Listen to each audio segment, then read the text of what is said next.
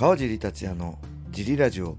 はい皆さんどうもです、えーこのラジオは茨城県つくば市並木ショッピングセンターにある初めての人のための格闘技フィットネスジムファイトボックスフィットネス代表の梶がお送りします。はいというわけで今日もよろしくお願いします。今日は一人で収録してます。えーいよいよあと1週間を切った RIZIN41 大阪大会の、えー100倍面白くなる、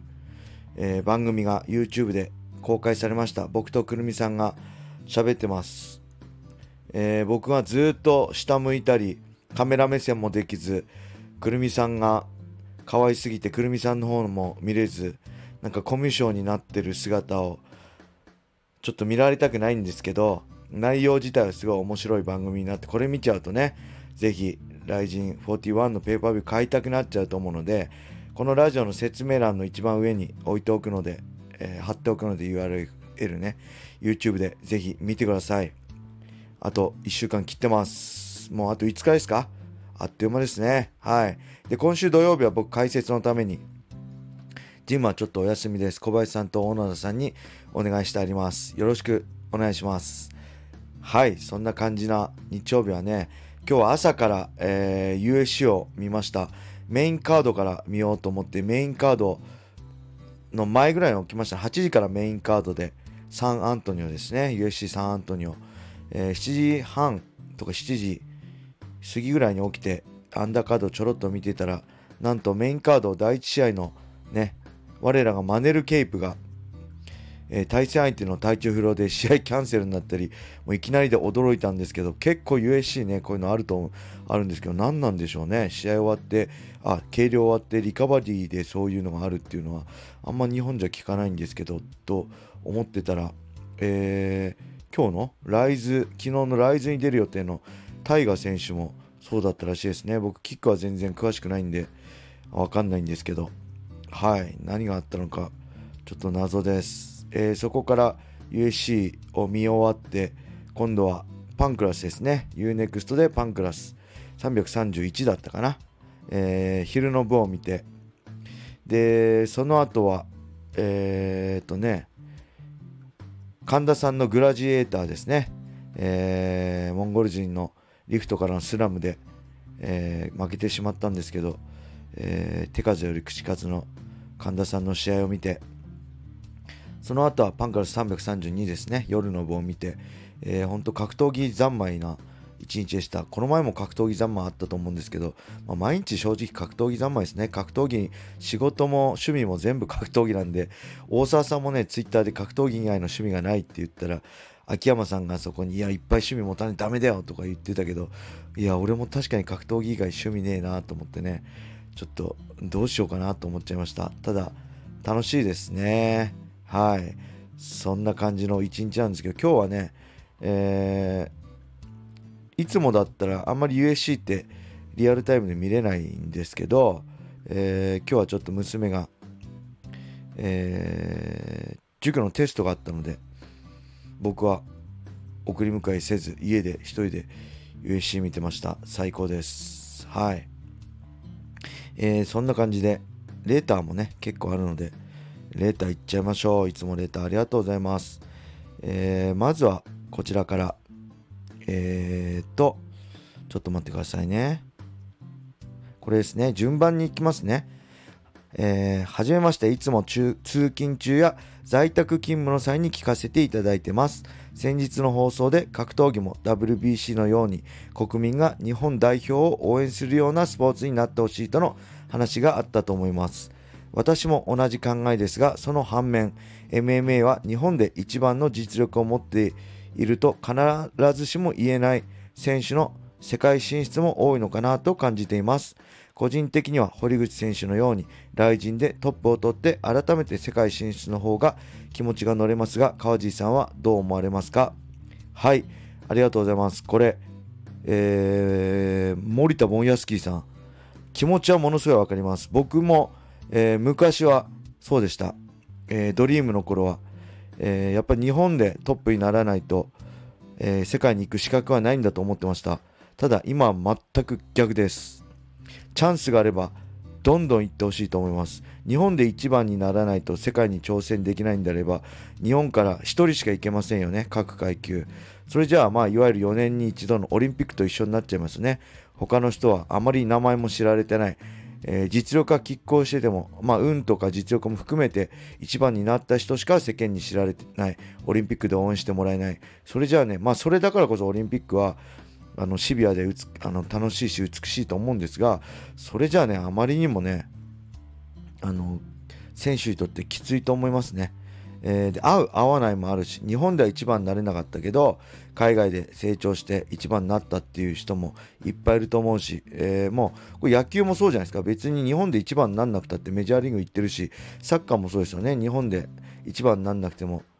あのー、みんながホームラン王打率王参加王ねえー、とか取ってるわけじゃないですよね。それぞれの役割があってそれぞれの、まあ、チームスポーツだから一概には同じとは言えませんけど、はい、だからねチャンスがある人はどんどん海外に挑戦してあと興味がある人ね、えー、でその中でたくさんチャレンジしてまあこれ本当言葉は悪いけど、ね、いっぱいチャレンジしなきゃチャンスもねいっぱい回来ないし得られないし、あのー、結果も出ないと思うんですよ。一発勝負じゃね。一人で一発勝負はもう0か10なんで、まあ、僕そういう生き方してきちゃったけどもう本当に100人いればね100あの99人ダメでも1人が成功すればその後から続くものは必ず出てきますからはいだから僕はねどんどんあのまだ日本で結果出してないしとか言わずにねこれも前もすごい前も言ったけど結構そういう日本人いいといると思うんですよまだ日本でやることあるからっていやもうそんなの気にしないで行っちゃえって僕は思いますね。日本でやることは海外行ってからもできるからって。今ね、海外でしかできないことをやるべきだし、もし興味あるんならですよ、海外興味ないんであれば行かなければいいし、僕もずっと海外興味なくて日本でしか興味なかったから、USC に出るまではね。だから、え日本で一番になって、で、日本にいながら世界一になりたいと思ってたけど、まあそういうことでもないんですよね、前も言ったけど。やっぱえー、世界一になりたいんであれば現時点では USC にチャレンジしなきゃどんなに自分の強さをアピールしてもあの世界一だと認めてもらえないんですよね。自分が思ってても。うん、なんでもし本当に本気でそう思ってるんであればどんどんチャレンジするべきだし、えー、チャレンジしてからでも国内でやり残したことはできるしね。あのその辺はもうどこを目指すかですよね。海外志向の人は海外目指せばいいし、えー、国内志向。でライジンでトップになりたい人はえー、ライジン目指せばいいしね、え、全員が同じ方向を向かなくてもいいけど自分の目標とするところを最短距離で行ってほしいなと思います。はい。そんな感じです。それではもう一個行きましょう。えー、ガージーさん。お疲れ様です。かこれ僕のことガージーさん。あ川尻ね。カージーね。えー、あカージーね。ありがとうございます。ガーシーじゃなくてカージーね。えー、25歳、社会人グラップラーです。先日レーターで読まれていましたダイレクトリーマッチの話に近いのですが、アンデルソン・シューバ、ピョートル・ヤン、ウスマン島の長期政権を築いている、または築くだろうと思われていた選手が一つのアクシデントに近い負けからリマッチでも負けてしまうことが多い要因は何なのでしょうか。単に相手が強いというのもあるとは思いますが、番狂わせ、番狂わせされた精神的な焦りだったり時代の流れによるものなのでしょうか。はい。ありがとうございます。